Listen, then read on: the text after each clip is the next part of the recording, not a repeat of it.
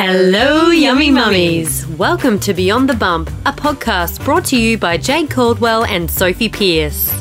This podcast is targeted at mums, mums to be, and women in general. And gents, feel free to have a listen too. It's a place to have real discussions and ask real questions, no matter how hard, with honest and authentic people. The aim is to have you feeling lighter, more supported, and more understood after every listen. Now, we can't promise that it will always be kept PG, so please be mindful around little ears. Here we go.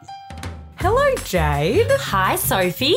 How are we this morning? Very good. I slept in I know we spent the night together separately in different bedrooms, I but know. together under the one roof. and we didn't wake up till 7 a.m. So we're feeling somewhat fresh, but we're going to keep this intro crisp, short, to the point because our episode this week's a bit of a longer one.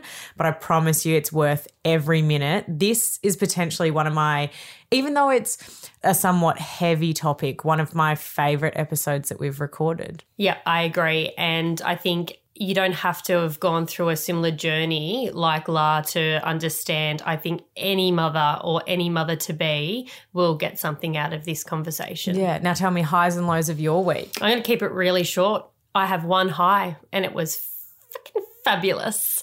We went away to O'Reilly's Rainforest Retreat and we went in there with no expectations because our track record of family holidays have been pretty miserable. And everything went so smoothly. The girls went into kids club for a few hours. We had Yumi in the pram. We were going to dinner for the first night. She fell asleep as we were going to dinner, stayed asleep in the pram the entire time. I transferred her from the pram to the cot. She woke up at 6:30 singing a happy tune. We went on adventures with the kids. My Honestly, that pram story is like something of wet dreams. dreams. It is. That is just I, I think also having that thought that even when we went to dinner, we're like, we don't expect her to stay asleep. Yeah. So everything that we downplayed, everything was amazing. your expectations of holidays are so Yeah. low.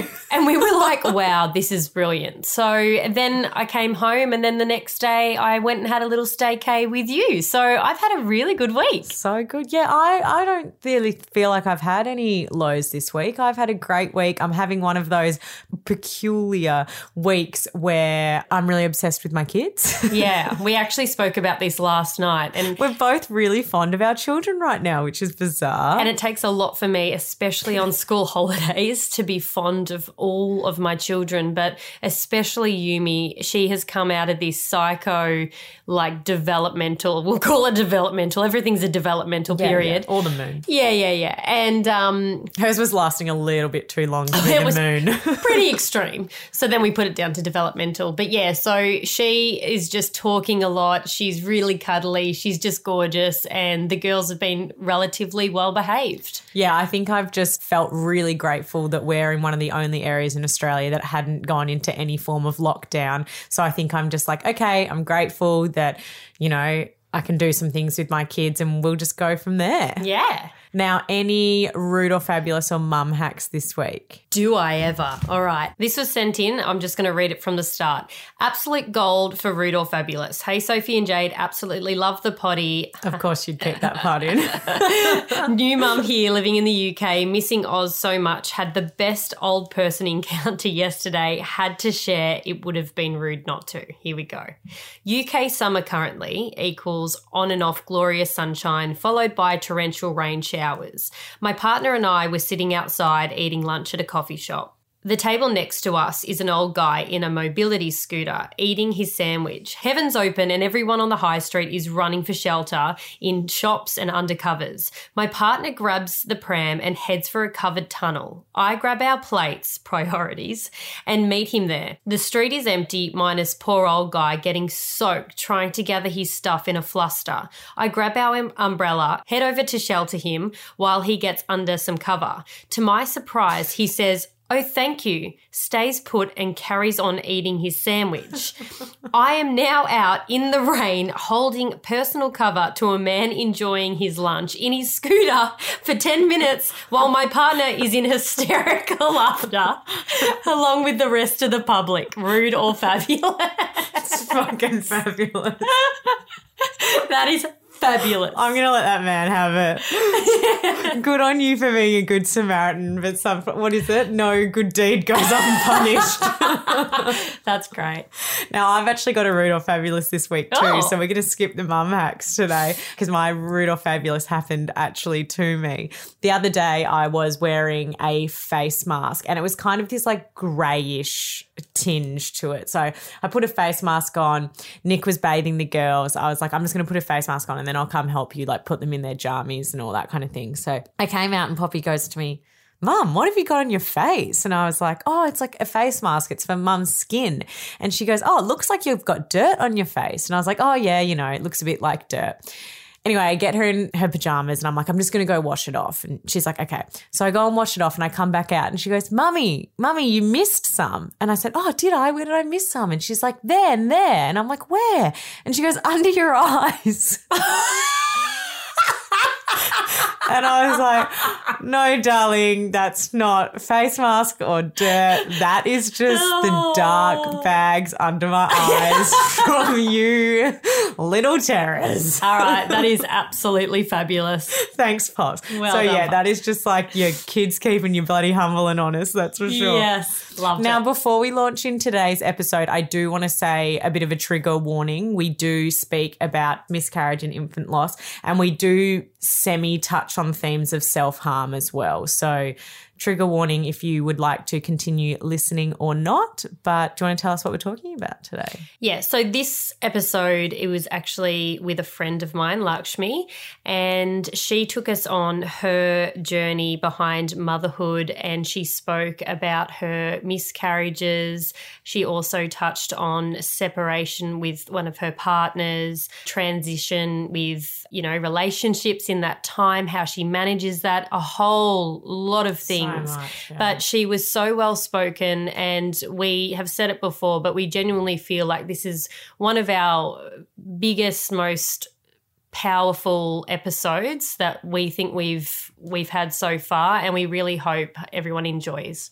Hello, Lakshmi, and thank you so much for joining us on Beyond the Bump today. Before we get started, are you able to just tell us a little bit about yourself and your gorgeous family? Yeah, for sure. Thank you so much, both of you, for having me on. So, I'm Lakshmi. I'm 34. I live just out of Byron. I've got my partner, Jackson, and then I have my eight year old son, Illy, and my little seven month old boy, Harvey. Amazing. And you are good friends with Jade. I and am we here. have just met. Jade is here. Hello. Thanks for joining Hello, us today, everybody. Jade. Hello, Jade. so, La, we'll call her La because it's easier for everyone. La was actually one of my first friends when I moved here to Byron, and I had Mia, who was six months, and Illy, who was around the same age. So, I've known her for the whole time that we've been here, but you've had quite a journey since then, and we would absolutely love for you to share a little bit about some of it. Yeah, so take it away. Yeah, thank you. Okay, so yeah, I obviously fell pregnant with Illy about nine years ago. I was 25, um, and it was to a different partner to who I have now. Looking back at that pregnancy, I'm just like, holy shit, like I was so doe eyed, and that's a great thing because what I know now, I'm just like, I can't believe the way I just skipped around through that pregnancy, just never knowing what could potentially happen. We fell pregnant so easily. I told everyone I possibly could from like probably three and a half weeks pregnant. It was just like, how are you? I'm pregnant. Like, yeah, it's literally, I just was like, I'm pregnant. I'm having a baby. Like, that's all there is to it. It never crossed my mind that things could ever go differently, even though I knew that. It just never felt like it would be my reality. So I had a textbook awesome pregnancy with him. Um, in saying that, I I love being pregnant. Sorry, I know you guys both are like You don't have The to GD apologize. queens over here. You don't have to apologize. It's um, fine. but yeah, I I just love it. I feel like it's the best state to be in. You've just got this like little secret of something that you're always doing. You just feel so kind of productive even when you're doing nothing and you're driving along just going like, "Oh my god, this little thing is growing inside me." I just find it always so exciting. So I felt good. I just yeah, thoroughly enjoyed that.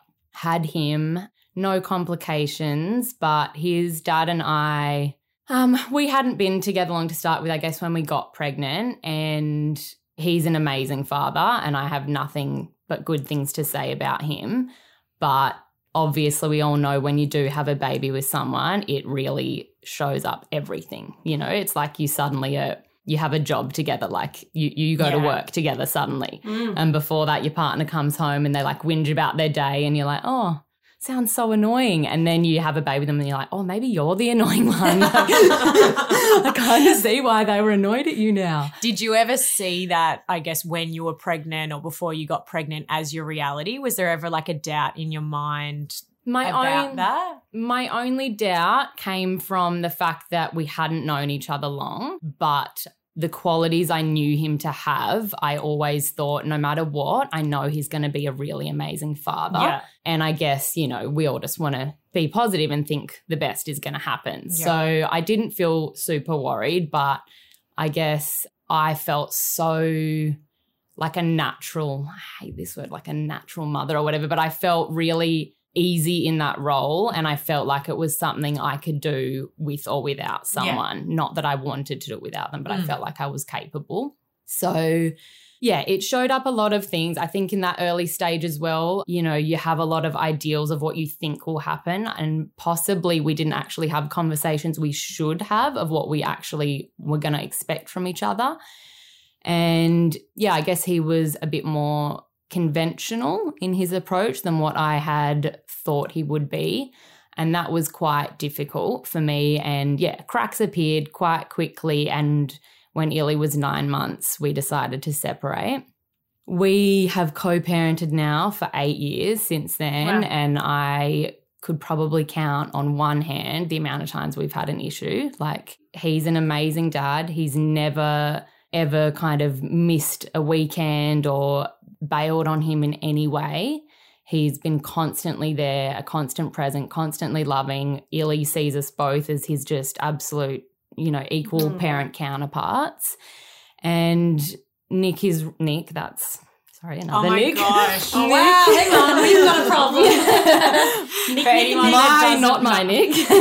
Illy's Nick. So ex Nick. ex Nick. Yeah, if anyone who doesn't know, if you're a new listener, Sophie, me, my husband's name is Nick. Jade's husband's name's Nick, but we call him Harry, and we'll call yours ex Nick. Ex Nick.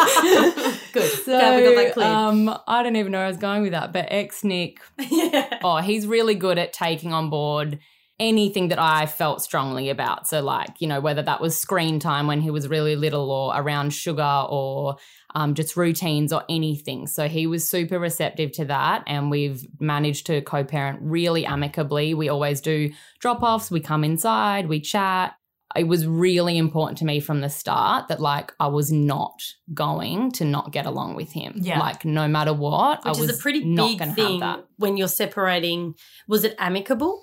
No. Yeah. And th- there was probably a lot more hurt emotion on his side. So at the start, I think it's really hard to throw that in the mix with trying to parent still because it's very hard to keep those things separate, which I felt like was the key. We needed to keep separate our upset with each other and how we were parenting Mm. Illy. And so whenever those would cross over, kind of probably coming from him more at that time because he was in a pretty emotional state. Yeah. I just was very clear and very calm and very quick to be like, I'll call you later. We'll talk about it later. Like, it's huge. I just was not going to have any of it. And how did you know? Because I mean, Illy was still very young at that stage. Mm. How did you know the difference between like, oh fuck, we're in the trenches, like Mm. You know, because you have those feelings when you've got a young child or young kids where you're kind of like, oh, this is a tough season, but it's going to pass. How did you kind of know the difference between Mm. this is a season and no, this isn't, there- there's no repair there? Like, this is done. Yeah, totally understand. And that was something that probably took a few months to really become clear on. Yeah. And that was a big part of the decision I came to was that I felt, yep, I could probably stick in here for a bit longer, but I really couldn't see that it was going to have the longevity that I wanted it to have. And I just thought there's no point in breaking up when Illy's two or three. Hmm. I mean, that's, you know, obviously things could have changed, but that's how I felt. There's no point breaking up when he's two or three. I would rather do it now. I really think the things that we've now kind of brought to this relationship and the ways we've hurt each other are a little bit irreversible. Yeah. And so even though we had those differences in our parenting, it just felt like we've kind of done so much damage here that I just don't see us coming back from it.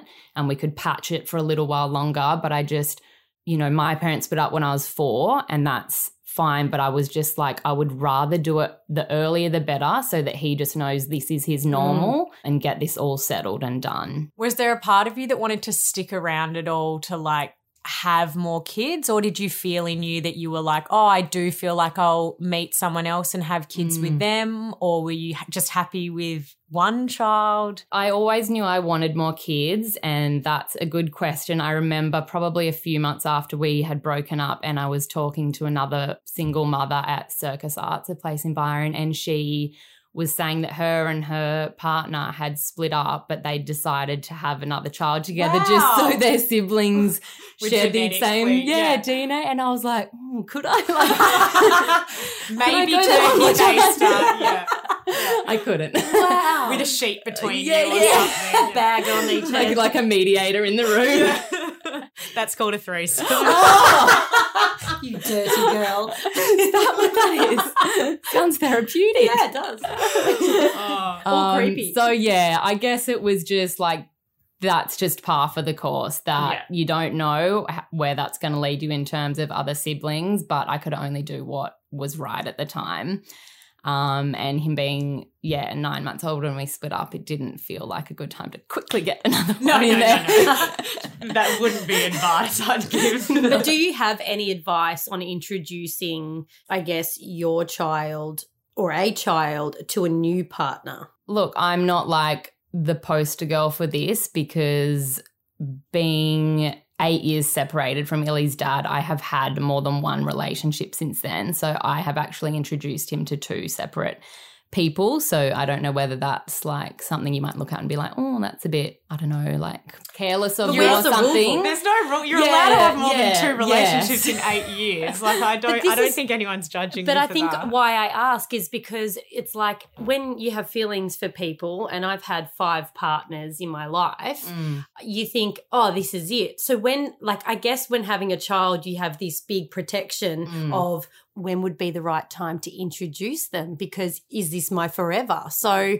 like, when did you feel was right in those relationships that you go, okay, well, now's the time I'm going to introduce Illy to blah, blah, blah? I probably felt that way about a few months into each of them, but I didn't ever do it in a way that I felt was like, hey, sit down, like new family, like Yeah, here we are, like it just I tried to do it as organically as possible, so I never pushed anything like Jackson, who's my current partner.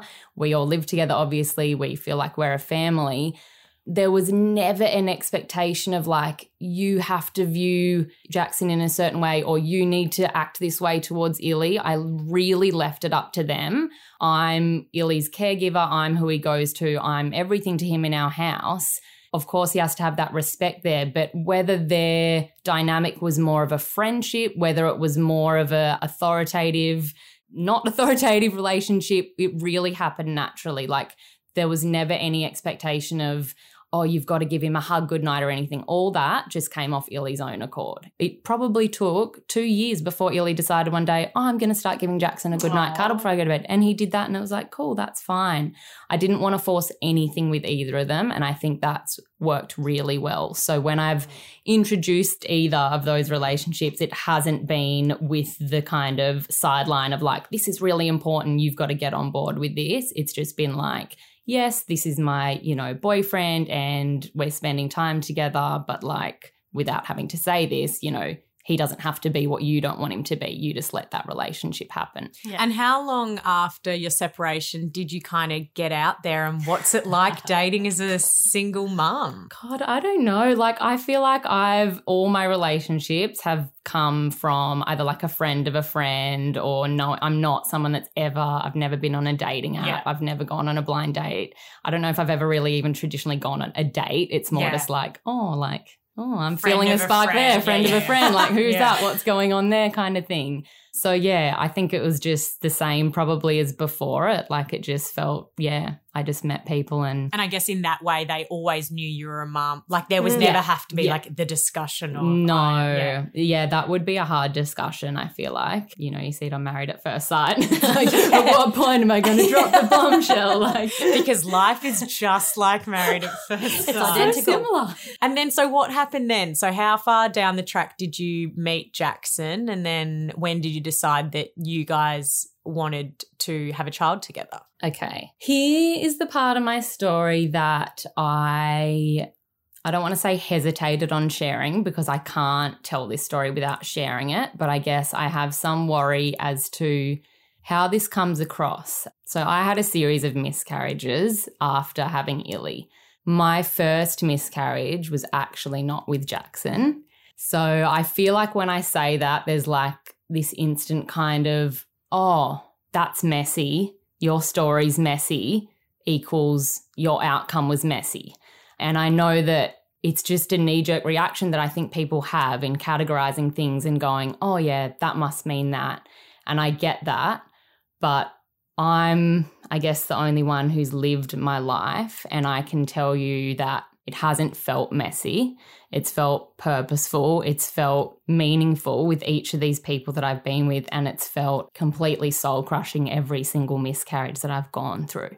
So my first miscarriage was. Can I with- just jump in there? Yeah. I, like, I just, is that really how people look at it? Or do you think that's how you feel it? Because I feel like in general, life is complex. And I don't think anyone can look at someone else's life and think that any part of it isn't purposeful if the, that person in it Mm, is doing. Yeah, but you know what? It's funny that you say that because we don't think that people should and do. But just as we've been saying, and I know this is so off topic, but this week we've had such a big whirlwind of, you know, people's opinions and things like that. I think that whenever something's not in a perfect light, you do think that other people are going to be negative towards you, shut it Mm. down, think that, oh, you've done Yeah, this yeah, because- totally. I mean, I just think it's such a shame that in all that you've Mm. gone through, you feel the need to justify that. But obviously, there's a reason that you do. So Mm. it, Well, carry on. Yeah, I think, I mean, that's part of it too. It's like I'm shaming myself before even giving people a chance to have their own opinion or take on that. And I think that's part of it is that it is part of my story. And yes, you know, life would be great if it was black and white, but it's probably 95% grey. Mm. And our brains are constantly trying to see things as black and white because that's how we can have so much information in our heads. We need to categorize things.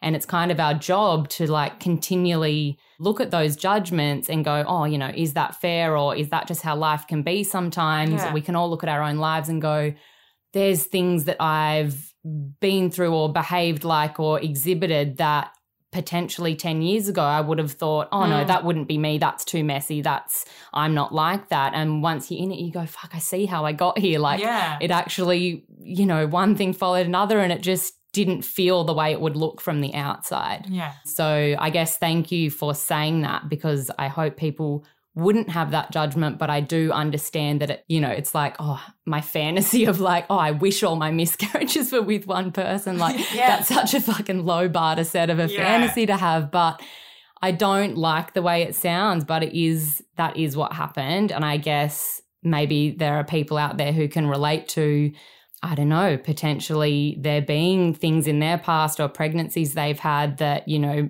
might not have been with their husband or whatever, and we don't talk about them as much. And hopefully, people out there can relate or can Yeah. at least try and relate to the fact that that can happen when you're a fertile young woman. Absolutely. yeah. So I was with him. We fell pregnant accidentally, and being a mother already, it was something that I, even though I deep down didn't see him as someone that I thought could be a very sustainable partner in that way, I just still could not help but instantly feel that I was a mother to that baby and that there was just no ifs and buts about that for me. So he was a little more reluctant and finally kind of got on board. I was probably about eight weeks along when we went for a dating scan. It was weird because like I talked about how my first pregnancy with Illy, it never even crossed my mind something could be wrong. In this pregnancy, I had no bleeding, I had no sign of a miscarriage. But when I knew that we were going to that dating scan, I think my body, I was shit scared. Like I Mm. was terrified. I was shaking. I didn't know why. I remember being in Spotlight and I was on my way to the appointment and I was like, where's a toilet? Like I'm so Yeah. anxious. And it was just like, looking back, I'm like, that was some kind of sign from Mm. my body, I think. So we went into that scan, and I think something that had kind of always stuck out at me was that I had a lack of morning sickness. And for anyone that's gone through a miscarriage or pregnancy after a loss, you're probably familiar with that feeling of kind of constantly assessing your body for signs of pregnancy. Am I still pregnant? Am I, mo- are my boobs sore? Did I just feel a wave of nausea? Like you're just so wrapped up in noticing, yeah, where your body's at Mm. constantly. So, yeah, my boobs were bigger, they were sore, but I didn't have morning sickness. And I think that always stood out to me a little bit. And we got into that scan and she started doing the ultrasound and she said, Oh, how far along did you say you were? And I said, Oh, just after eight weeks, like maybe eight and a half weeks. And she was like, Hmm, look, could your dates be wrong? And I was like, "Mm, I don't think so. And she said, It looks more like a six week pregnancy. Um, and there's no heartbeat. And I just like, I just instantly was like, oh God, like, no, this is not okay. Like, I didn't have any hope of like, oh, maybe I've got my dates wrong. I just was like instantly like, no, no, I know what this means. Like, it's not okay. And I think there was something in me that knew that, that was like, yeah, you were right. Like, there's Mm. something wrong here. Um, my partner at the time was a bit slower to understand what was going on. He was kind of like, what, what's happening? And she she sent us off to the GP and they you know they couldn't rule out that it wasn't viable because they couldn't rule out that I hadn't just got my dates wrong. So after that there was a 3 week period in which there was so much confusion over this mm-hmm. pregnancy. We sat there with the GP that first appointment after the ultrasound, and he was amazing. He sat there with me, got out my period diary app, was going, maybe if you ovulated here, Mm. maybe it would make sense. You could be just early. And I'm going, yeah, I'm trying to make it fit, trying to make it fit, but knowing deep down, like, I know this isn't right. Like, so the next thing, of course, is to do HCG beta testing. So the pregnancy hormone, you do that at least 48 hours apart to see if that's doubling. That's a pretty sure sign of whether things are going to be progressing or not. Of course, it was a Thursday when I found out. So doing it on a Thursday, maybe get into the pathology again Saturday morning if they're open, but like you don't find out till Monday. It's a long time to wait. It's a long time. Of course, it was my sister's baby shower on the Oh Saturday. my gosh. and did anyone around you know that you were pregnant? everyone, yeah, Mo- not everyone, but like our close friends, my family, like I don't know. I'm not very good at Oh, no, keeping under wraps. um, I feel like it's like, oh, I've got news to share. I want to share it. I People say to me, "What have you been up to?" And I'm like, in my mind, the only thing that comes up is like, "I'm pregnant." I'm pregnant." Totally. Yeah. Mm. Yeah. I know. So yeah, most people knew. So I I probably at that point was more just keeping my family in the loop and they were like, you know, maybe it's fine, maybe it's fine, blah blah blah. Anyway, got to Monday, got the results, was of course not fine. Um, they referred us up to EPAS, which is the early pregnancy assessment something Service. service system Syndromes. um, and we started seeing an OBGYN there, and she was like, Look, I think you should have a D&C because what I had was called a missed miscarriage. So that's when your body, the pregnancy has ended, but your body has not recognized that and is carrying on as normal as if you're pregnant. So there's Wow. no bleeding, there's no signs of there being a miscarriage. So it's not going to actually come out itself. Well, they were of the strong opinion that I should have a D&C to And remove the pregnant. So that's a dilation and curettage, which is the same thing as you have with a termination, where they put you under, they dilate your cervix, they curate the contents and wake you up and you're no longer pregnant. Right. So they do it for you. I know that a lot of people are different in that and they're like, yep, get me into that D&C. I want this nightmare over. I really didn't feel that way. I felt like I needed the closure that having a natural miscarriage could potentially give me. I wanted there to be some ending to this, some Yeah. like absolution. Mm. So I really fought them and said, no, no, no, I want to wait. I want to wait. I want my body to do it naturally. They were, of course, like, oh, risk of infection, risk of this. I said, look, just keep monitoring me. Like, I want to give it some time. We kept monitoring my HCGs. And after a couple of weeks, they came back increasing. So they were going up. I, the doctor actually didn't catch it because I'm like a mad need to understand what's Yeah. going on, need to write down everything, like researching everything, analyzing everything. So I had all my numbers there and I got back the latest panel and went, hang on, that's higher than the last one. So I called her and she was like, oh, like a bit embarrassed, like, you're right. Like, we can't actually rule this pregnancy out right now. Like, I've seen this twice before in my career. One time it ended up being fine, and one time it didn't.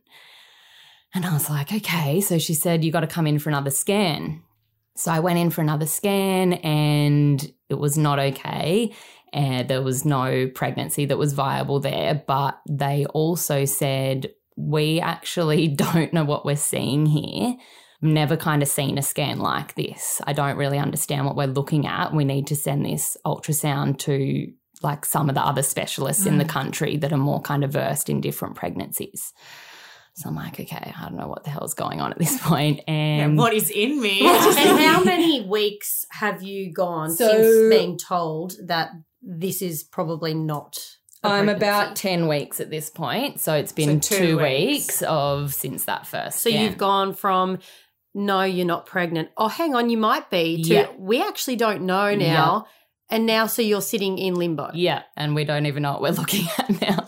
So, anyway, she called me after sending that scan to the top specialist in the country, and she said he doesn't actually really even know, but his best guess is that you have GTD, which is gestational trophoblastic disease. And that's what, that's kind of an umbrella term for molar pregnancies, partial molar pregnancies, that all kind of comes under that. But what's also under that is a kind of more sinister form of pregnancy where tumors are growing. So their worry was, was that that's what was happening to me. So with all that information, she was like, and that would also explain why it then randomly started going up. Exactly. Yeah. Yeah. So that can happen with ah. gestational trophoblastic disease. So she, after all this, was like, come on, like you've got to have a D&C. Like after all this, there Yeah. could be something really going on. And I was like, wave my white flag, like fine, take me in. So we were booked in to have that. We had to drive up very early in the morning and had to fast the night before, do all that because you're, going under, you're having surgery. We get there and they're like, oh, sorry, we're full. Can you go home and come back tomorrow? Oh my I know, God. I know. And I Illy was at his dad's that day, but the next day I had him, so I had to organize him getting looked after. Bit annoying, but like in the scheme of everything else going on, I was like whatever.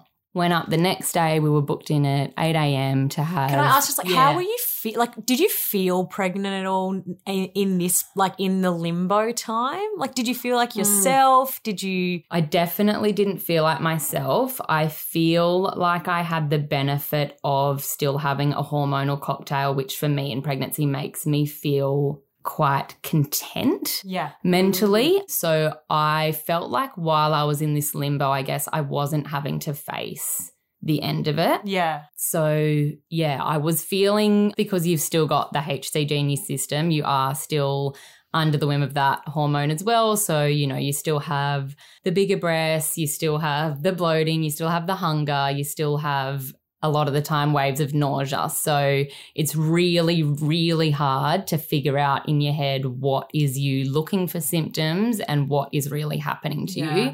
And as my story goes on and the more miscarriages I have had, that like confusion is such a mind fuck trying to figure out am I pregnant, am I not? So, anyway, I still felt somewhat okay. I went in for the D&C. The second day, they had me booked in at 8 a.m. they were so busy. They sent us away and said, Can you just cruise around for a bit and come back in like six hours? But, you're I'm, still fasting. I'm still fasting, so I can't eat. And your body thinks you're pregnant. and my body thinks I'm pregnant. I can't eat. I think I was allowed. They gave me a little bottle of water as I left and said, You can sip this slowly over the next little bit. No juice, no tea, nothing else. So we're like, All right, let's go op shopping or something. Like, just cruising around, the biggest headache, like feeling like utter shit, just waiting to get the call to come back. Went back in. Eventually, eventually, eventually, they got to me and one other woman and we were lying in beds next to each other and they're going oh not long now not long now and i just kind of accepted what was going on it's Mm. like whatever i'm not even barely here anymore i'm so hungry i'm delirious i was just laying in bed just like kind of staring at the ceiling Mm. Got to i think about 5 p.m when they finally came and gave us i guess it's like cervidil it's the same thing as they put in to ripen your cervix as if you were prepping for an induction just to like help with opening But you're cervix. awake. Yeah, yeah. So they put that in. So they then say, you know, we want to get you in there within the hour before you're going into like full blown contractions. But they didn't. It was probably another three hours. And I was I was handling it okay. I actually was okay. The woman next to me was in a lot of pain and she was like really struggling. And I said to them, I said, you can take her first. Like, I can handle like a bit longer. I'm doing okay. And they said, no, like, you've got this potential like Mm. gestational trophoblastic disease. We have to get you in there first. Like, you're actually a bit of an urgent case. And you're like, thanks, you've li- literally Yeah, like, left me here all hmm. fucking day. But thanks for caring now. Exactly, Exactly. One of those things. Yeah. It's like, oh, it's fine to not drink if you don't know you're pregnant. Like, don't worry about the parties you had. But now that you're pregnant, you know, like, definitely don't drink. matters when it matters. But um, yeah. So anyway, I went in for my D&C, had that. They came back as, oh no, it was just a normal miscarriage. oh. Yeah, no, you don't have anything. Don't know what we were seeing that was weird, but it's all fine. Not fine, but it was Yeah. just a regular missed miscarriage. Can I say, I think this is so important to say because I think people who maybe haven't been through a miscarriage or haven't kind of started their like reproductive journey, I I think from the outside, miscarriage can seem so cut and dry. Like it's like Yes. you're either Mm. pregnant or you're not pregnant. You're either like your pregnancy's viable or you're having a miscarriage. It's like one or the other. And I Mm. think actually with miscarriage, you know, it is it is common that women just have what seems to be a healthy pregnancy and then all of a sudden start miscarriaging. But I think stories like yours are actually so common. And I won't go on about my story because mm. I've said it multiple times on the podcast before. But you know, mine was the same that it was like I went in for a dating scan. They were like, Are you sure your dates are correct? And then it was just kind of like, and I don't blame them because they couldn't know from the scan whether my dates were correct and it, it was a non viable pregnancy or if, you know, actually, yeah, I was only six weeks and it was too small to see a heartbeat yet. But yeah, I was sent away and it was like, come back in a week Mm. and we'll know in that time if it's grown the amount that it's meant to have grown. And I guess it, it, it was I knew my dates were correct, like you. So about two days later, I started bleeding, and Mm. you know w- was able to have a- miscarriage at home, and it was almost a relief, I guess, when I started bleeding because in my Mm. heart of hearts, I I knew that my dates were correct. I knew if I waited a week and went back, it wouldn't have grown anymore. But yeah, I think this idea that miscarriages are either like you're pregnant or you're not pregnant, uh, it adds to the trauma of miscarriage because so often there is a level of confusion there. But I've never had a miscarriage. And when I hear conversations from the women that have, I just think of your mental states and think, especially this one, for example, you didn't expect to have this pregnancy. Mm. So not only are you having a conversation with a partner that you didn't actually, like, he wasn't planning on becoming a father, mm. you had to go through that. So then you got your heads around being pregnant and then mm. you got excited Mm. only to then be told that you're not and then have to get your head around all those future thoughts that you you rush through i mean eight weeks is a long time or you, you find out at three weeks but even 48 hours of knowing you have had billions of thoughts on how your future is going to turn out with a new child and to have i've got goosebumps but like mm. to have that then crush and you have to go now all that's not happening how did that affect your relationship Yeah. afterwards? Yeah. Well, I think what you just said then is so accurate because one of, I guess, the things that I struggle with around conversations about miscarriage is people's questioning along the lines of like, you know, and I know sometimes it's just because they want more of a picture painted for them, but those questions that are like, oh, how far along were you? Or was it planned? Or um, do you have other children? It feels as if people are trying to quantify or qualify their sympathy towards Mm, the situation. And Well said. when you lose a pregnancy, it's so hard because, yes, there's the tangible loss of the physical thing you've lost, whatever it is, a fucking group of cells at this point, a, a baby the size of a grape. Like, that's not what you're really No. grieving. You're grieving the potential of what that is. Yeah. That is your baby. And like Yeah. you said, whether you've known you're pregnant for an hour or weeks, especially as the woman, like that thought does not leave your mind for a second from the moment you know you're pregnant. Every single thing that happens from that moment is through the lens of I am now pregnant with this child. You Not know, even I'm pregnant. It's I'm a mother I'm to a this mother. child. It's yeah. You know, you've you've looked at where you want to give birth. You've looked, you know, their due date. You've thought about what they'll be wearing in the summertime, whether you'll need these clothes. You know, I had stuff from Illy that I'd had in the garage. You know, would this be applicable for this baby? Like your mind has planned everything around that little life and and you've loved it. Like I'm not saying that's true for everyone. I can honestly say I have loved every single one of my babies. Like I have, I can't help it. So, yeah.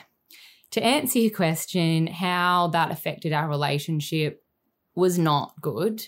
Sorry, I have to be honest. He was not supportive. It was not helpful. Do you think he had like relief on his Um, side? I would say probably. Yeah. I would say that because I think there was a part of him that was a struggle for him to get on board with becoming a dad. And I think there was a part of him that was like, I overcame that fear. I kind of said, Mm. okay, I'll do this. And then, like, oh, phew, I didn't have to. Like, so I think he got to feel kind of the benefit of going, yes, I stepped up, but then, like, I didn't have to yeah, in the yeah, end yeah, yeah.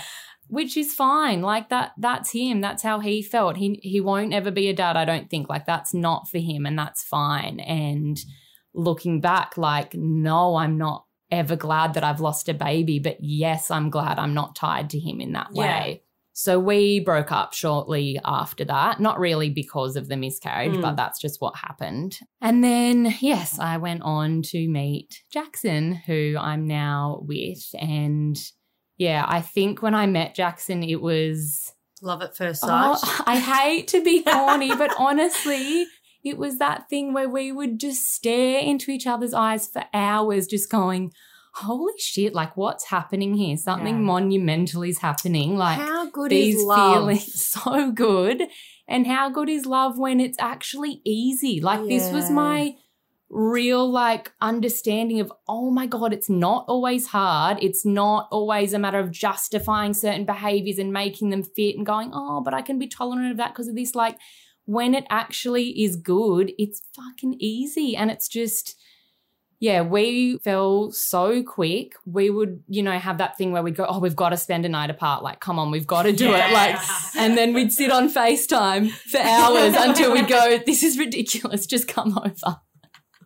We're physically apart, but that is Yeah, all. I mean, Just nothing. falling sick. Like, no, just come now. Like, yeah, no, we we couldn't. can't have sex for the sixth time Uh, today. oh my god! I know, I know. But yeah, he Weren't there was um?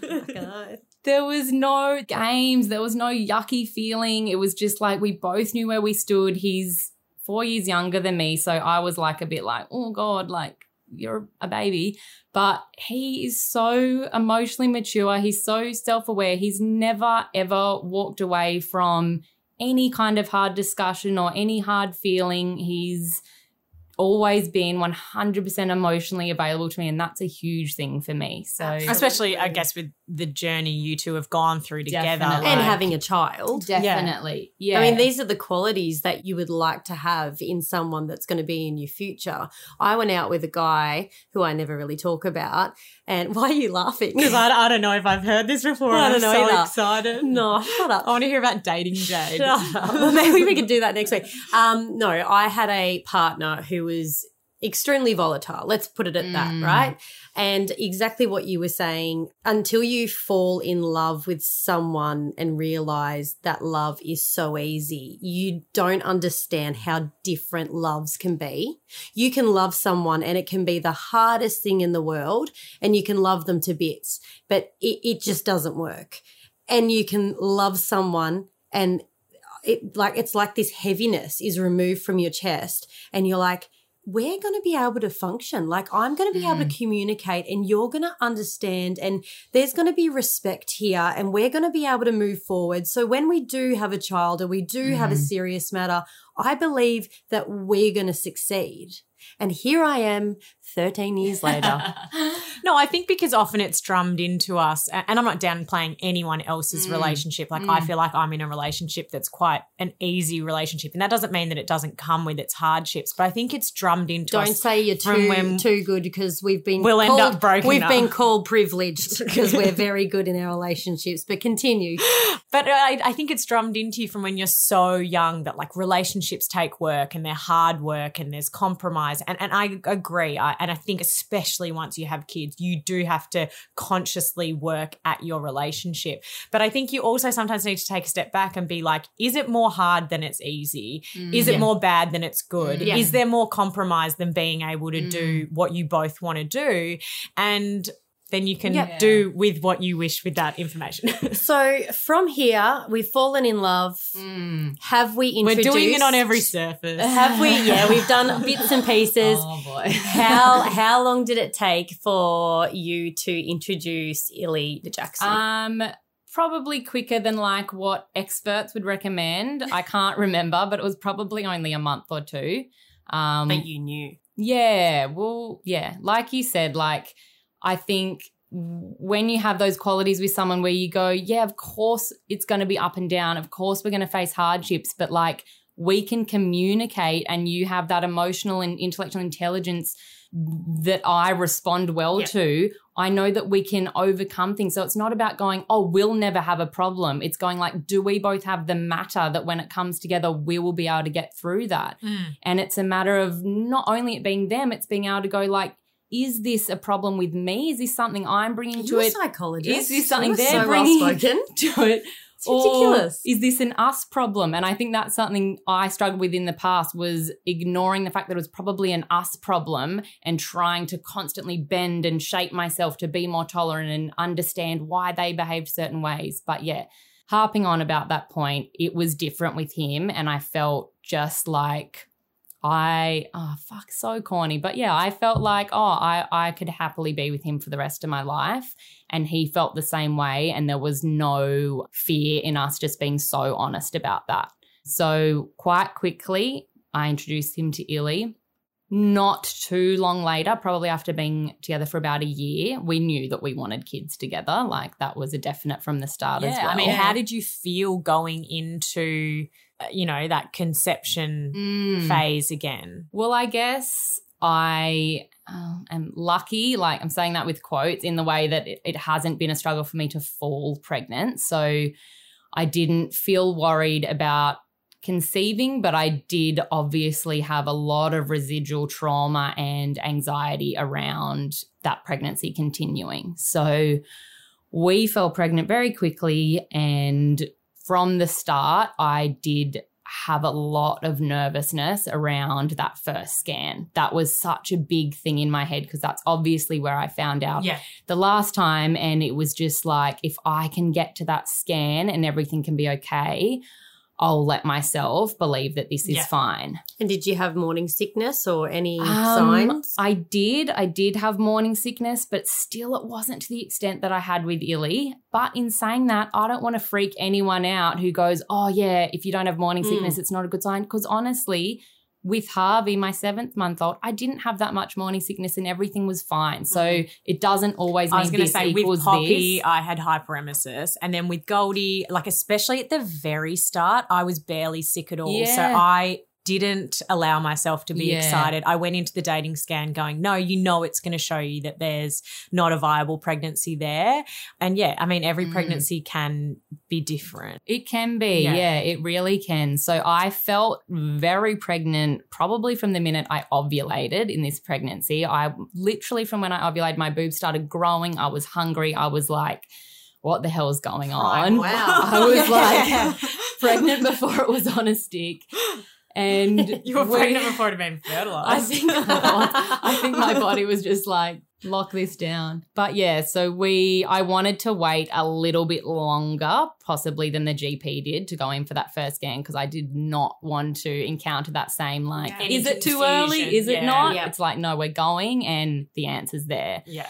So we were both really excited. We went to the first scan and I was shitting myself. Yeah. Like I was actually like a mess, like fully bawling on the table. Hmm. And it just not only what I'd gone through, but just the exact situation of lying there on that table and the gel's going on and you're just waiting and it's just the most It's so definite moment of your life is Yeah. coming and there's nothing you can do. Like you're just going, I'm either just going to be over the moon or I'm about to be crushed into pieces again.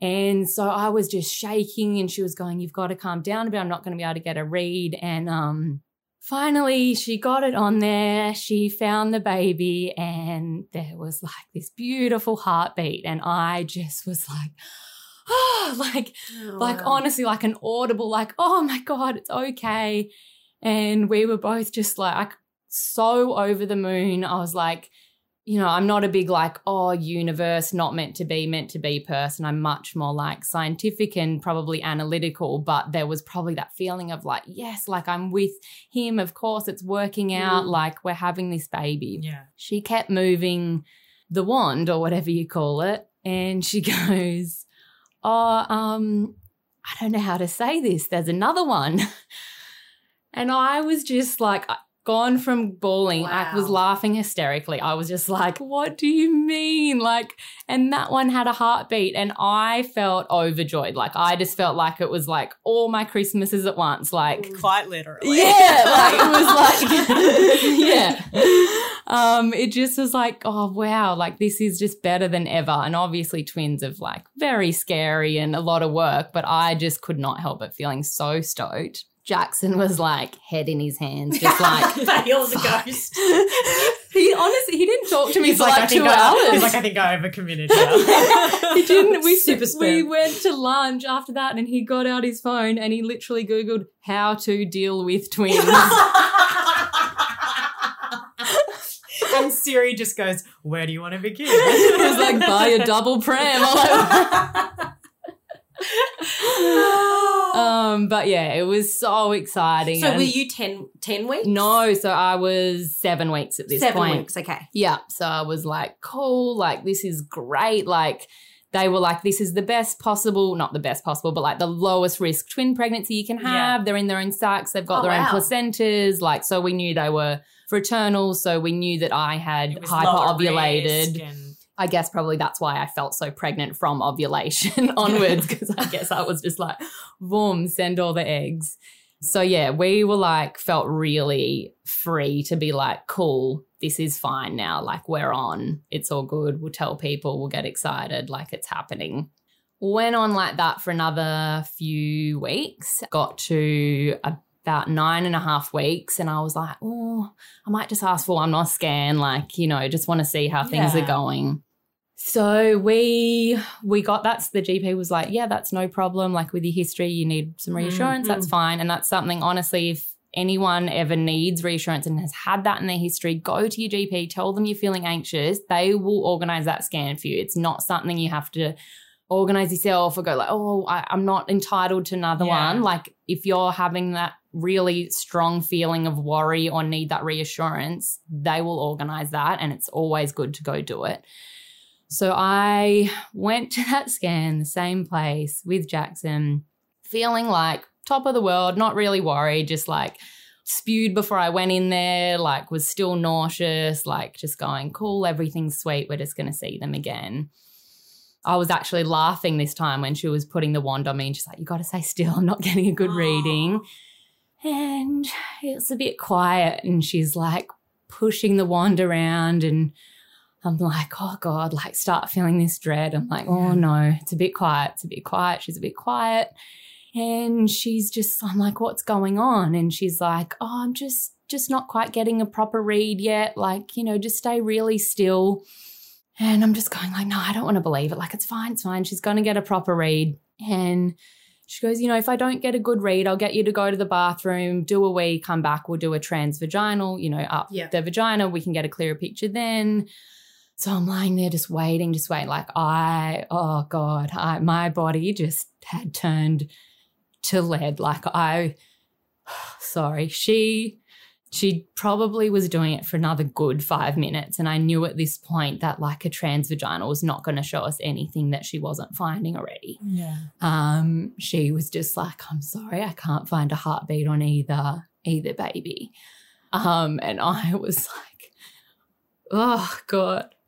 I was like that, I don't know, like that mum on the hill, like howling in the moon. Like I was just screaming, like so upset. I just kept saying, I'm sorry, I'm so sorry to Jackson. And he was hugging me and going, No, no, no, like it's not your fault, blah, blah, blah.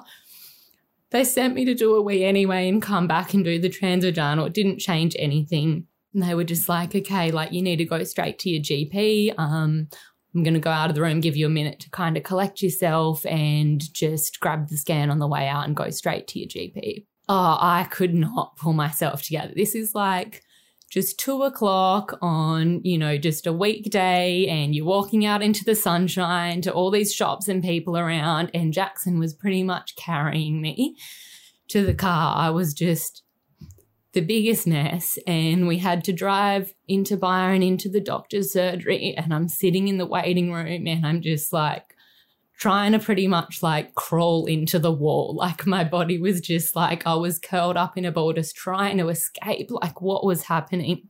And they came and got me and they said, let's get you into like the nurse's room and you Yeah. can wait in there for the doctor and we'll get you a cup of tea. And anyway, he came in and he was just like, yeah, like obviously, you know, they've sent the scans. Um, yeah, you've, it's another missed miscarriage. So my body did not know.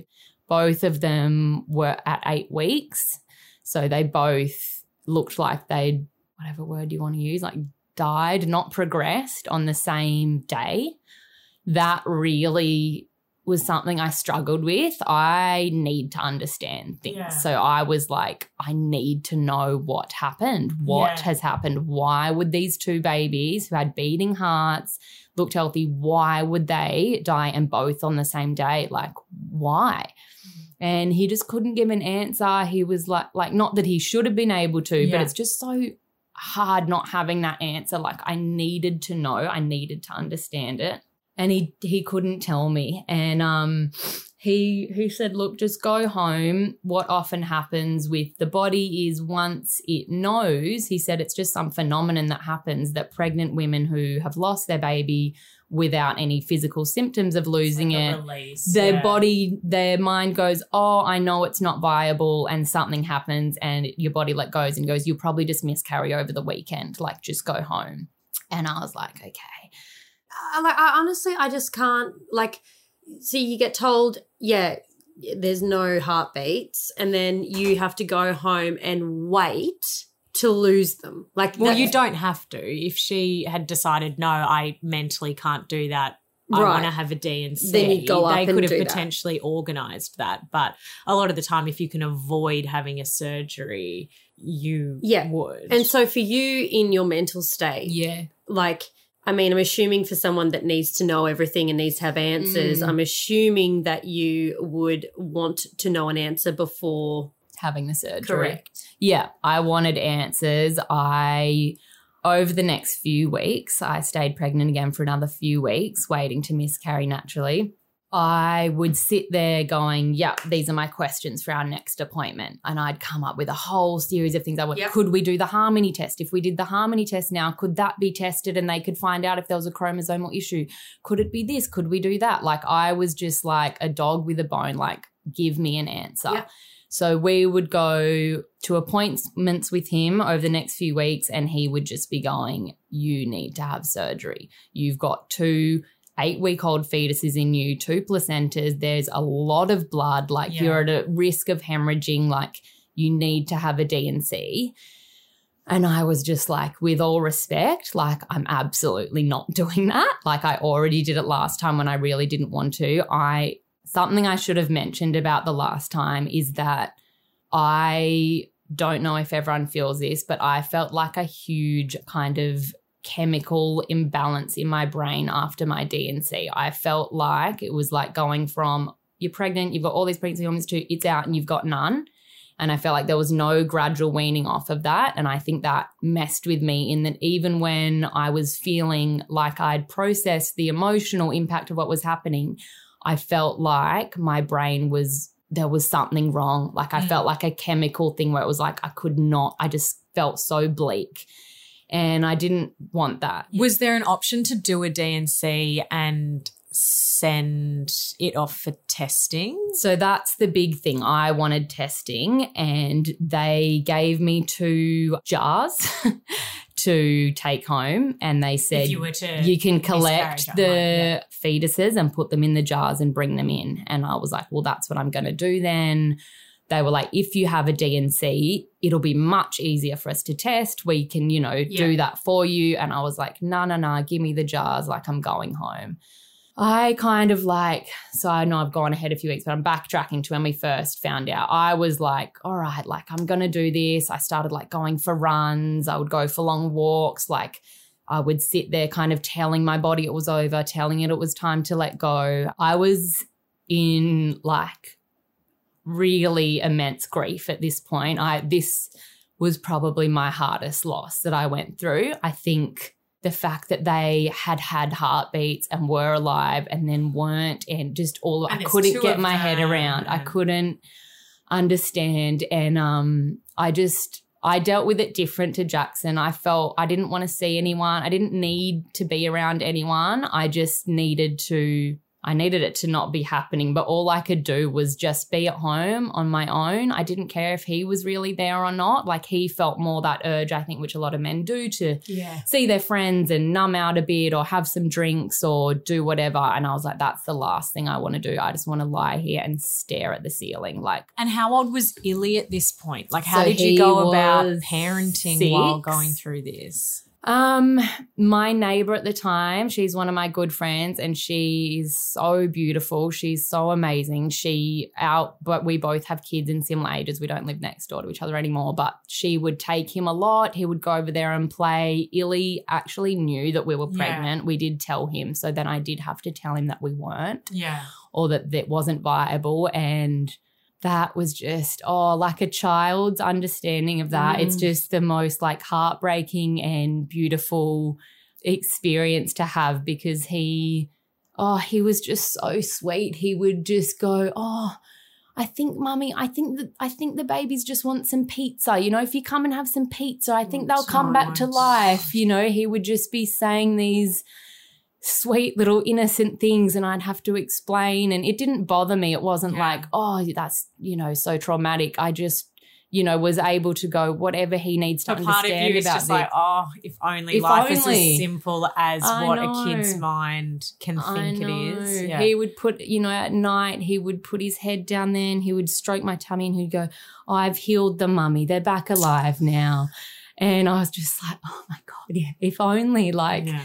But um, I yeah, I wanted him to know that anything he said was fine. I was open, you know, I was Mm. there for him 100 percent to talk about and help him understand in his own um, level of understanding. So I didn't go over the top. I didn't over explain. I just kind of let him be the guide as to what Yeah. he needed to know. So he was aware that I was upset during this time, but I still, you know, I still was getting out of bed. Of course, I was like, you know, looking after him and nurturing him, and I would wait until he wasn't there to really fall apart. So that for me was a lot of literally just staring at the ceiling. I really craved like other women's stories. I really mm. would search for like podcasts or books or just online. Like it was like an obsession. Like I just needed, I needed more, more, more, more, more. I needed to relate to other women that had gone through it. So I was probably seeking out a lot of that, whereas Jackson was like a bit more like Distraction. Distraction. tools, yeah. But he was so there for me. He, you know, he'd go, I'd be like, it's fine, honestly, just go, like, go hang out with your friends. Like, I just want to be here. And he'd be like, I can't leave you. And I, you know, Yeah. he was there for me, but I also wanted to be there for him because he was really in a lot of pain too. Like, you know, there was no doubt about it when I looked into his eyes, Mm. like there was something we had lost, you know, and he was he he was emotional he's an emotional guy so he was crying as well you know he was really struggling with the loss and i wanted to be able to help him as well so he did that and i would do a bit of writing sometimes and i had a lot of friends who knew and wanted to help i didn't want to see anyone but people would drop food over Yeah. and that was so lovely. That was the best because I was still like quite pregnant feeling at this point. I had a little tummy. I was like, had that pregnancy hunger still. And the last thing I wanted to do was like cook food. And so that was such a nice way to feel um, looked after. And yeah, to feel like there was something people could do that even though it doesn't feel like it will help, it really does. Like Yeah. it was so nice to go to the fridge and go, oh, there's that doll that blah, blah made, or those chocolates they've sent. Can I ask a question? Can they not when you're when you have a miscarriage? Is the only way of having a natural miscarriage if you waiting for your body to do its thing? They can't give you any pill or medication to help the process. Is it just purely that or a D&C? They can give you medication, but they would usually only do that if it was a lot earlier on. Right. Yeah, they don't do it at all when Why? I don't Yeah. know. But that was there. That wasn't an option for me. So they were really like ramming it into us, you know, this is getting dangerous. Yeah. You've got to have a D&C. I got to 12, nearly 13 weeks. My body was still not computing the loss. It was just holding on and like believed it had a reason to. It finally got to a point we were having another appointment and she said, "Look, like you really want an answer if you do the D&C, we're going to collect the fetuses for you. We'll have them tested. You'll definitely have an answer. Whereas if you don't, we might not get a good answer for you. Also, if you don't, if you're at home, you are in serious chance of having a hemorrhage. You'll need an ambulance. Chances are you're going to need a D&C anyway Mm. um, because you it'll be an emergency it'll be an emergency one. We can't see as well. You know, you're worried about any damage. Like that's going to be riskier. We had a lot of conversations like that, and eventually I got worn down, and I said, okay, like I really want these tested. Mm. That's my main reason. Let's do it. So we had to pay for that testing, and we had to fill out forms for that, which we did. We booked in for the D&C and I met the doctor who performed the D&C beforehand. She was so lovely. She gave me this like little teddy bear, which I've still got. And she was, you know, talked to me about my case and said, I really want to get an answer for you too, blah, blah, blah. I was wheeled off for that and woke up again and had a pretty because I'd already had those previous three or four weeks to, I guess, really deal with the emotional trauma of losing the babies. What I really then went through was, I think, that chemical thing again, where I just felt like so numb and bleak. Like I just Yeah. felt so bleak. And, you know, it wasn't tied to whether I was grieving about what had happened or not. So I really struggled with that. And I was in that state for quite a few weeks after. We were due to go back in, I think it was about a week after the D&C to get those results. We went into that appointment and she goes, I'm so sorry.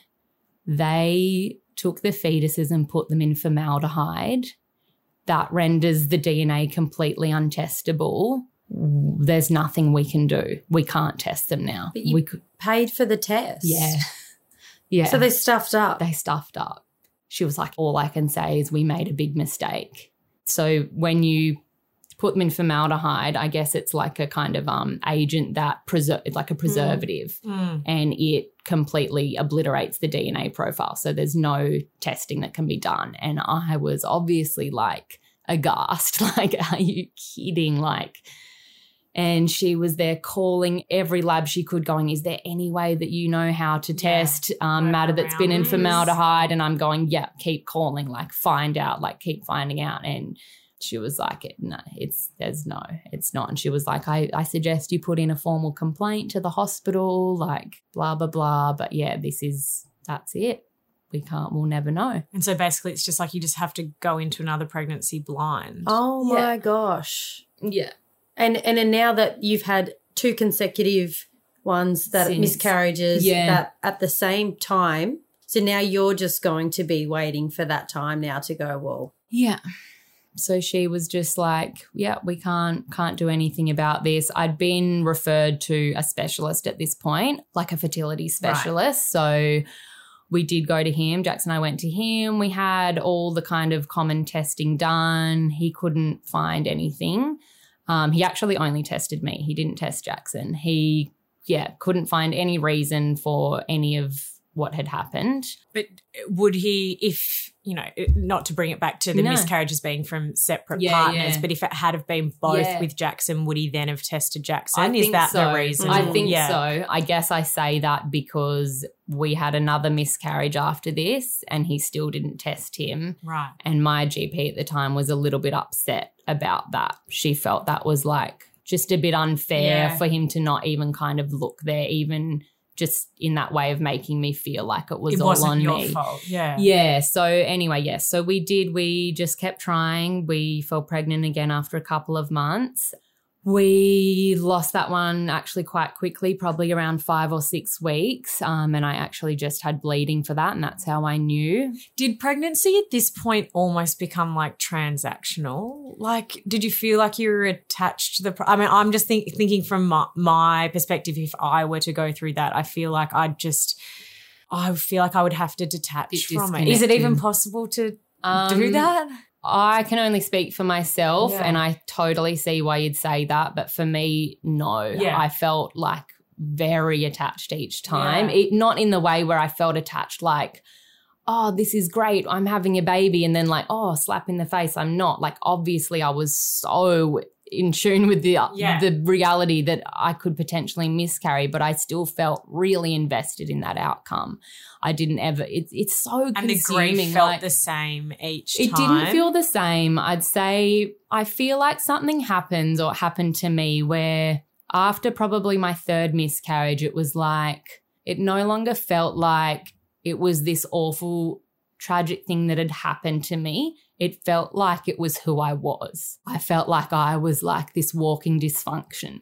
So I think the pain changed in that way where it becomes this added kind of layer of just pain and shame of yourself and this feeling of your body failing or you failing and it not just being like um, everyone says like oh it's so common you know it happens to so many women blah blah blah. And for one i don't think that's really helpful because it's like yeah we all like lose jobs and some of us lose parents and go through heartbreak and even though that's a common experience of human beings it doesn't Shit. make No. it any less impactful when you're going through it yourself. It doesn't diminish your pain No. and your pain doesn't diminish theirs. So did I- you see a psychologist or anyone during these times? I didn't, I felt really frozen. I felt like my life was just on hold. I felt just like I couldn't take the next step in anything until I knew what my story was going to be. And I was at this point really faced with the fear of like, am I ever going to overcome this? Mm. are we going to ever have a baby or is my story we never could we had loss after loss and then we gave up and i my heart breaks for women out there that that is their reality. And you know they maybe don't also already have a child. Like i can't imagine the pain of just having to go through your life and trying and going through losses and wanting it so bad and never getting a resolution to that. Like i just Oh, I just, yeah, it would take a stronger woman than me, I think, to deal with that and go on and live your life feeling yeah, like um, you had closure because I just Yeah. it's such. Did you get to a point where you considered like I don't think I can do this again? So after our fourth miscarriage, that one I actually took really hard again. I think it was just that thing of like, oh my god, like this is just my life. This is happening to me again. I ca- I, I don't know if this is something I want to share because I feel worried of, I guess, how it paints the mental state I was in, but I have to share it because it's true. Throughout all of this, I still was able to be a, a partner, a mother, a friend. Like I had my shit together. It was an internal struggle I was really fighting. There was no part of me that was not still 100% there and in love with my son and so happy to be his mother. But the pain of what I was going through, it just, my mental state was not good after that fourth one. I was at work one day and we, this is like so, I don't know why this is embarrassing to share, but we had these um like blades that we used for epiblading people's faces. And I was in such this bleak place. And I promise, like, when I say this to you, it was not that I wanted to die. Like, absolutely not. I just was in so much pain.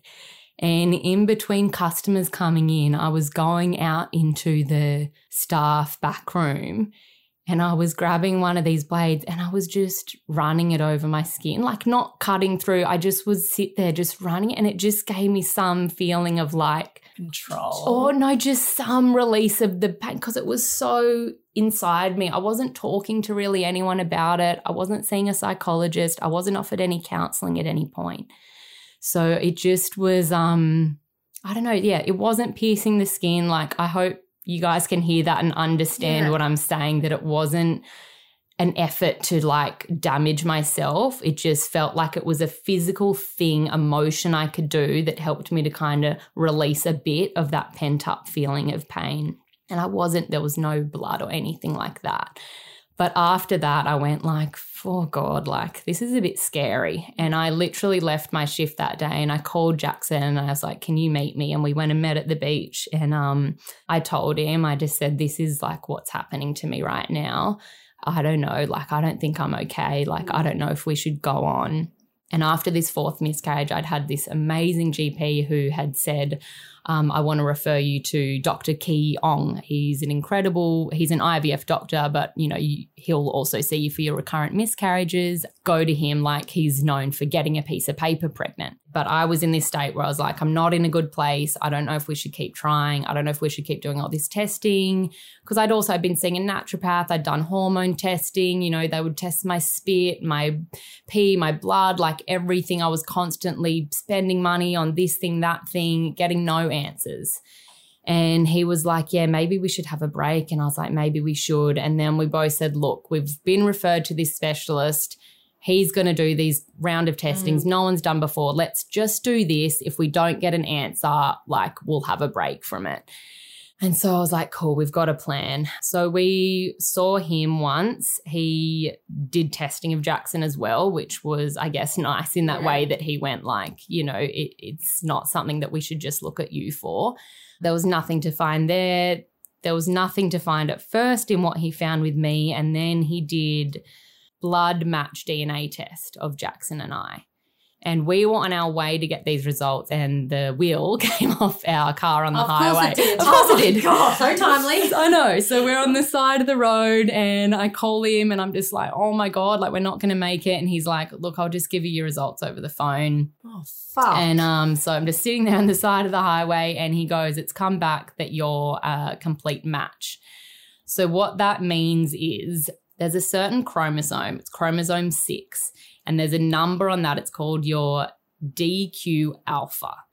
And that DNA is something that they have found to potentially be an issue if both partners share it.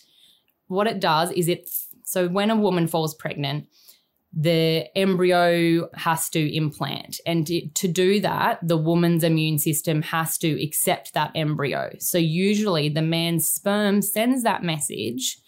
This is my rough understanding. Yeah, I'm not a specialist, but it sends that message to say, you know, this foreign object is okay, keep it safe.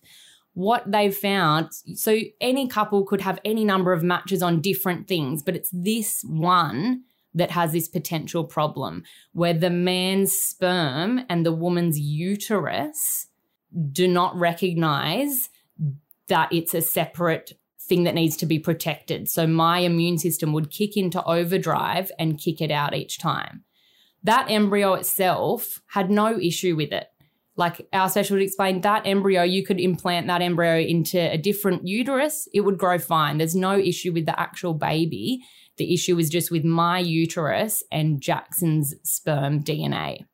So we found that out on the phone and I'm like, what the hell does this mean? What's going on? Blah, blah, blah, blah, blah. I'm sitting there on the side of the road just Googling all this like Well, he's changing crazy a tire. DNA. he's, like- he's googling how to change a tire. Yeah, how to deal with a tire when Yeah. you're on your way to a specialist appointment. Yeah. Anyway, so we found that out. So was part of that a Relief. relief, or was Um, it like, oh, we didn't need to go through these with these other miscarriages because it was like good to have an done? answer, but the answer itself was a bit scary because. So with this issue, there's been a lot of studies done around it, and I don't want to get too deep into like the research, but it's quite controversial in that the studies have not really shown that this is actually a significant effect that happens from this match. It's Right. been studied, but the the latest meta-analysis, which is when they get all of the kind of studies and review them all together, stated from my knowledge that they believe there to be an increase in this DNA match causing recurrent miscarriage, but that there was a lot of inherent bias in all of the studies, so it was not quite conclusive. So it was a controversial answer. It was more anecdotal, it was more experimental. There's only, I think, three or two specialists in Australia that treat for this exact thing in this Yeah. way. In America, the treatment we had is actually banned. Couples have to go to Mexico to get it. They there's a lot of people that believe it's just kind of a way of, you know, maybe preying on women who really want to have a baby. You Yeah. know, there's a lot of obviously criticism on on all sides of IVF treatments and specialists and yeah, that was something which kind of was delivered to us at the same time was like, you know, this is a kind of experimental approach we would take into treating you, but I'm going to refer you to this specialist in Melbourne who treats women for this. And we were like, we're doing it. Like, Yeah. we'll do whatever. Like, let's do that. So we had a um, Skype meeting with him and he just went over it with us and said, "Yep, this I've seen this before in everyone that I treat. This is the way I treat them. If I were to leave you to try without my treatment, I believe you would have a 1% chance of having a viable pregnancy." So we were like, "Okay, well like obviously we're going to do it." It's interesting though, because in some of those studies I mentioned, they have actually studied couples who've been successful in having pregnancies and couples who've had in- infertility issues in holding on to pregnancies. And both of them have been found to have these matches. So I'm just saying that in that it- is a confusing thing for me still because I wish it was clear. I wish there was more understanding about it. I wish it was studied more. But in saying like you wish that, you could say to everyone, if you're having these issues, Yeah. go do this, this, and this, but but, that may not be the case. I still would say 100% to go and do it because A, it worked for me, and B, like, what have you got to lose? Like, it could be the answer for you. And I do think that there is so much that they're continually discovering with immunological issues playing a part in recurrent miscarriage. So that seemed to be my problem. My immune system was being too overactive. yeah. So, what did you have to do to become So we pregnant? had to fly to Melbourne twice, four weeks apart, and have Jackson's blood withdrawn and then injected into my arm. So obviously not his full blood. They would distill it till the, it was just a white blood cell. Oh my gosh!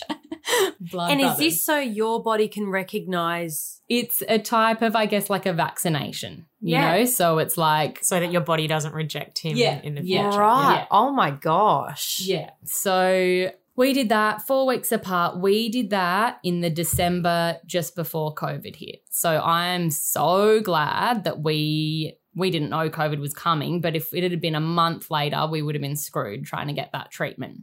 But before we went the first time to Melbourne, Dr. Keong said, let's do a laparoscopy just to rule out anything internal. If you're going to go along these lines and have this treatment, we may as well just make sure there's no other Mm. stone unturned. And I was like, totally.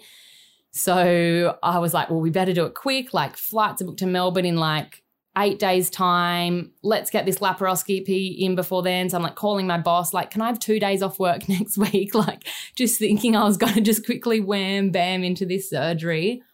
Anyway, that was hard. He did that. He did the laparoscopy. He didn't find any issue. He did find a medium amount of endometriosis, to which I have no symptoms for. He said he thought that endometriosis was there for a long time and Wow. he didn't consider that to be a contributing Yeah. factor to what was going on. But that was what it was. So, in that way, it was a harder surgery in that he had to do an extra incision to remove that. So, I was back at work like two days later, like given all these endones and shit that I hated being on, just like really struggling and just going, nah, it's fine. I can do it. I can do it. I can do it. I was just like, I just got to like get to the finish line. I was just like, yeah, you become like, you guys have both tried to conceive before. You know how mind consuming Oh, even with on a simple, own. straightforward conception, it is all It's all you consuming. can and the think minute you go, oh, we're trying, we're just, we're, we're not trying, but we're not not trying. It's like bullshit. You've Oh, got the oh, app. You know when you're but I must. I must admit that even when I was trying, I became completely obsessed when I wanted a third child to a point that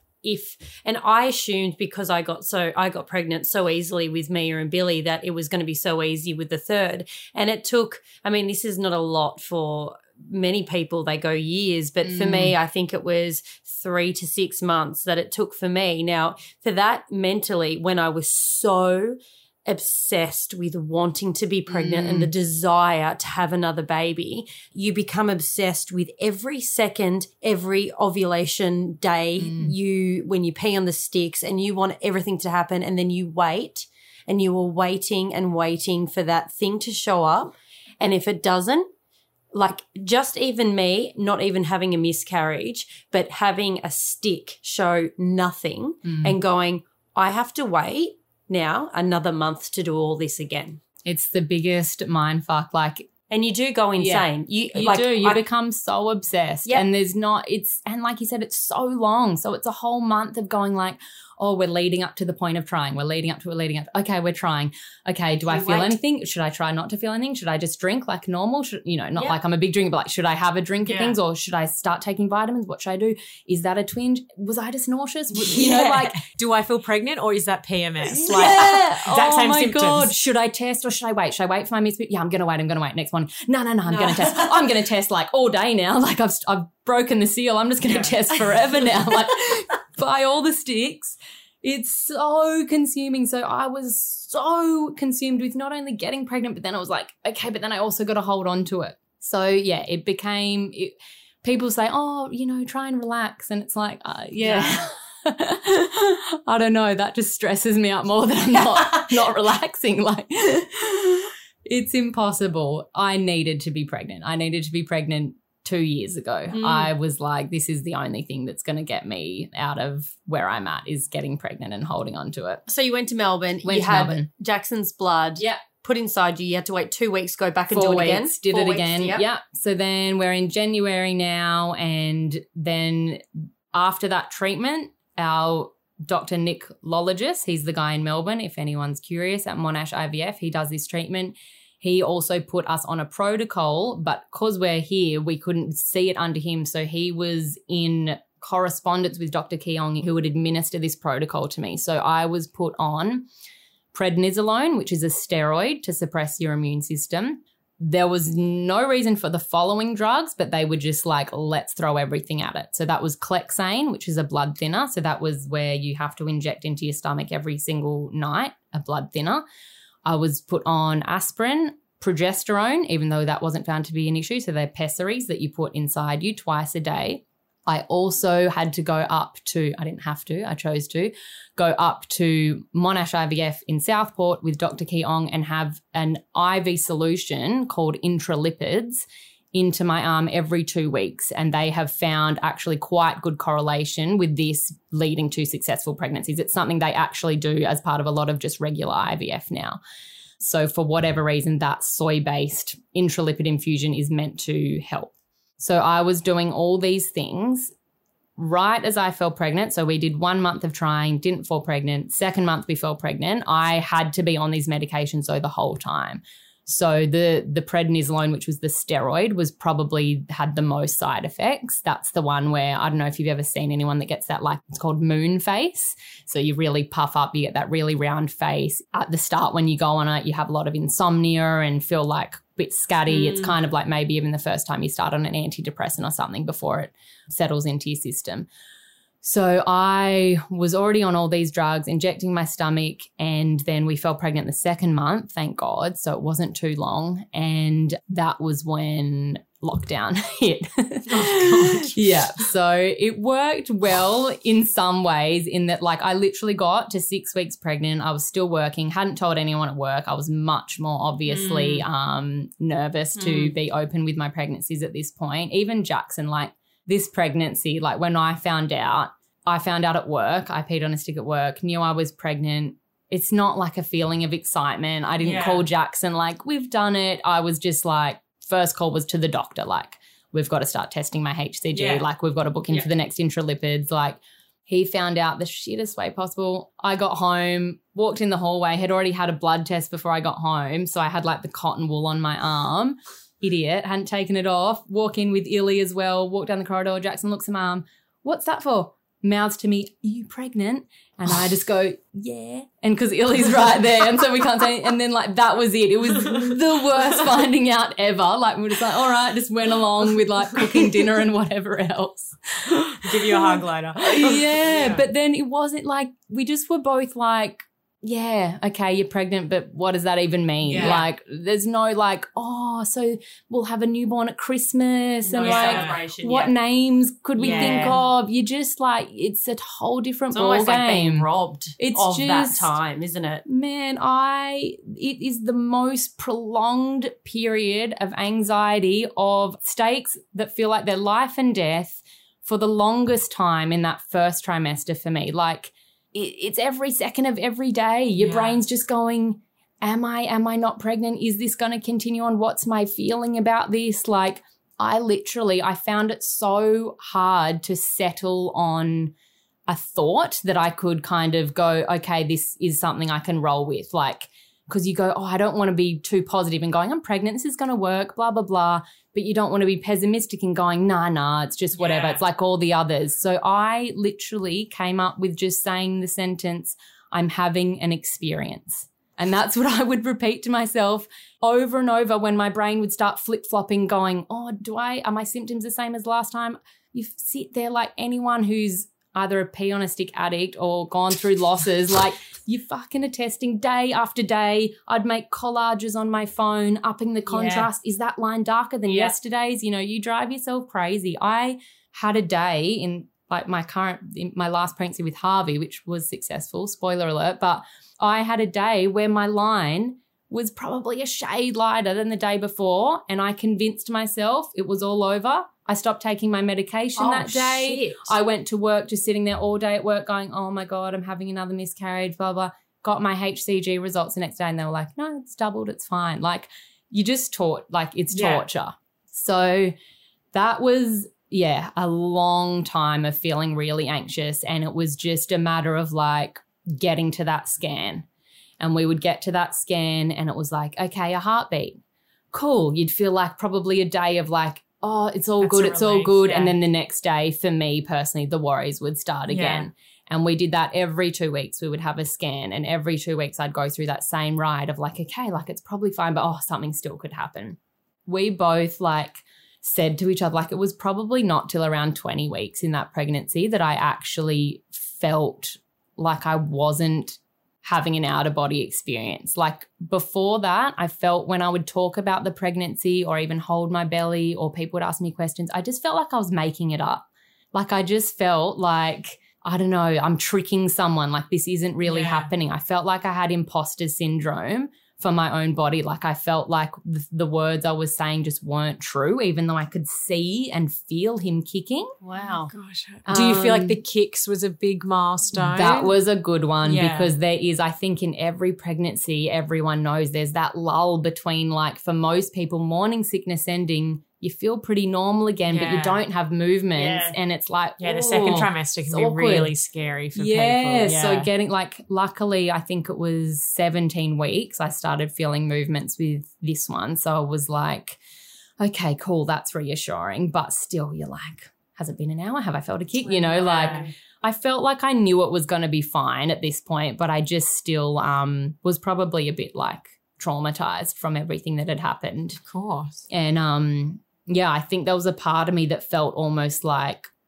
oh, like it wasn't my doing or something. Cause I felt like I'd had this whole team of, I'd taken these drugs, we'd done these things. It felt like I, I said this to Jackson, I was like, I feel like it's not mine. I feel like it's like the doctor's pregnancy. Like and experimental. yeah, and he was just like, I don't feel like that at all. No, I'm just having trouble like feeling like it's really happening. Yeah. And I was like, yeah, but we both, it was probably around the same point after about 20 weeks that we both went like, oh no, I've, I'm feeling it more now. And he was like, yeah, like I'm getting super like rushes of excitement, like this Mm. is happening. And yeah, I don't know. It was just, it was such an overwhelming sense of relief of like, how different things could be if I just was back in that place compared to now. Like, I just felt so grateful that that period of my life was over. Like, I just, yeah, it's, yeah, it was debilitating. And how long did you carry him for? so I got to 39 weeks. Yeah. Nice. And then went into labor with him. Yeah. And do you feel like this experience has changed like your motherhood experience now in any way? Um, I was already like, I'm a very mummy mum, if that's a word. Yeah. You know, I'm really like the only thing about parenting that I really find the struggle is like feeling isolated. But Yeah. the actual having babies, like I'm just like, I love being a mum. Yeah. Yes, it has its challenges, the sleep side of it, you know, if baby slept, I'd have 10 of them. But like for me, the struggle is I, I find it hard, our kind of lack of you know that tribal feeling that community feeling like my dream would just to be to live on a street with like all my friends and Yeah. all their babies like that Absolutely. That's my dream too. So I'm let's like- make that together. if you're getting pregnant i'm like my number one advice is like go live in a suburb next to someone else who's going to have the same nap schedules as you Yeah. like it, it really you don't see anyone it like it can be isolating but yeah to answer your question i don't i don't think it really changed my feeling of how I was as a mum, I think I obviously felt a lot more aware of the fragility of life and motherhood and a lot more grateful Mhm. that I had had Illy to start with, just a friggin' easy unicorn Oh, pregnancy how's that I'd never even known could be different. And then to have been able to overcome what we did and have Harvey, it's, yeah, I think as a second time mum anyway, I don't know if you both found this, I felt like a lot less stressed Yeah. just the second time. Like it was a lot, like I was just on cloud nine in those first few weeks. It was, Yeah. yeah, heaven. Like, just this, like, oh God, the smell of his hair I know. and- I feel oh. like you are that. You like when you're saying like you're a mum and you're a nurturer, but overall, you, that is you to a T. Like yeah. you, like when you look at you breastfeeding or holding Harvey, or even with Illy, you just have this like calmness about you that mm. there is nothing in this world you'd rather do than do what you're doing, and you've Yeah. always been like that. So I can't even imagine. And I, look, we've been friends for a long time. I've actually never heard this story yeah. and i i can't even well i just can't even imagine what you went through with Mm. all of this and it sounds like you did a lot of it in silence because Yeah. that's the way you coped Yeah, well, I think it's one of those things where when I'm usually in something, I find I struggle to talk about it. Whereas after, I like I always knew, I always knew in my head, I was like, if I overcome this, I'll shout it from the Yeah. rooftops. I'll help anyone. Literally, if anyone is going through anything slight if I can give anyone the slightest bit of advice or that one person to look up or anything that could help them, like I want to do that tenfold. I just couldn't do it while I was in that frozen state. because I- it's frightening it's terrifying it's like what i said to soph about my anxiety or depression Mm. when i'm in a moment Mm. I don't want to talk about it. I don't Mm. want to. I don't want to hi- highlight what I'm Mm. feeling. But once I've gone through it, I am all for sharing Yeah. and opening up because I'm not as frightened and terrified as that moment. Totally. Yeah, the fear's gone. And now it's just like, yeah, I don't know. I'm just like, to even be sitting here talking to you guys, I'm just like, me two years ago or a year and a half ago would just be lying in bed, just going like the fantasy to get to this point. So, if you were to have another child, Mm. would you have to go down that track? Or would a miracle happen? we were betting on just going, let's just like go for it on our own. Right. We actually fell pregnant a couple of weeks ago and at the fundraiser on Saturday night, I had a miscarriage. So, so sorry. okay. It's okay. Yeah, I'm like, I don't want to end my story on that because it was like so positive. Like we got Harvey, Yeah, but but now I'm like, life. oh, but yeah, not- that yeah. that's that's the honest truth. So right now, that is what's happening. I'm sitting here talking to you guys, and I am bleeding that miscarriage. So I guess that is an answer to us that we probably will definitely need to go down that path again. Well, thank you so much for joining us today and being so open and telling us all about your journey. And I think this story will help countless women's out Mm. women out there to feel yeah less alone and heard. And thank you so so much. Yeah, thank you guys for having me. I would love nothing more than to help people who are in this same position, whether that's like just someone to talk to or whatever it is. Like, my inbox is always open. Do you have any advice for anyone that has gone through one miscarriage or multiple miscarriages? I guess what worked for me might not work for someone else, but I really, the only thing that I really craved, like I said, was hearing other people's stories of it. So I would suggest if you feel to, to be open. To me, I feel like it's something where I'm like, I don't want to feel like it's something I have to hide and not talk about. Like, I honestly, you know, I would have moments where I would be like due to go out for dinner with a group of people or something, and I would have just found out I'm having a miscarriage. And I'm like, is this a moment in life where I have to go, oh, I can't come to dinner, I'm not feeling well or whatever? Or can I just be like, I'm having a miscarriage? Like, it does happen to people. And I think, like, yeah, you don't want to be so blase that you're like, you know, the postman's like, parcel, and you're like, cheers, I'm having a miscarriage, have a good day. Like, but um, I think, I don't know, like, as always with everything, the more these things are talked about, the more I think it's helpful. And it doesn't help everyone. But to me, I found it helpful if someone would say to me, I don't think the words like, you know, it happens to everyone, or how far along were you, or At were you this, trying, at or yeah, at least this. Don't wrap it up for someone. You know, don't you don't have to give a spin on it. I know it's not out of anything other than care that people do that Yeah. and an awkwardness of not knowing what to say, but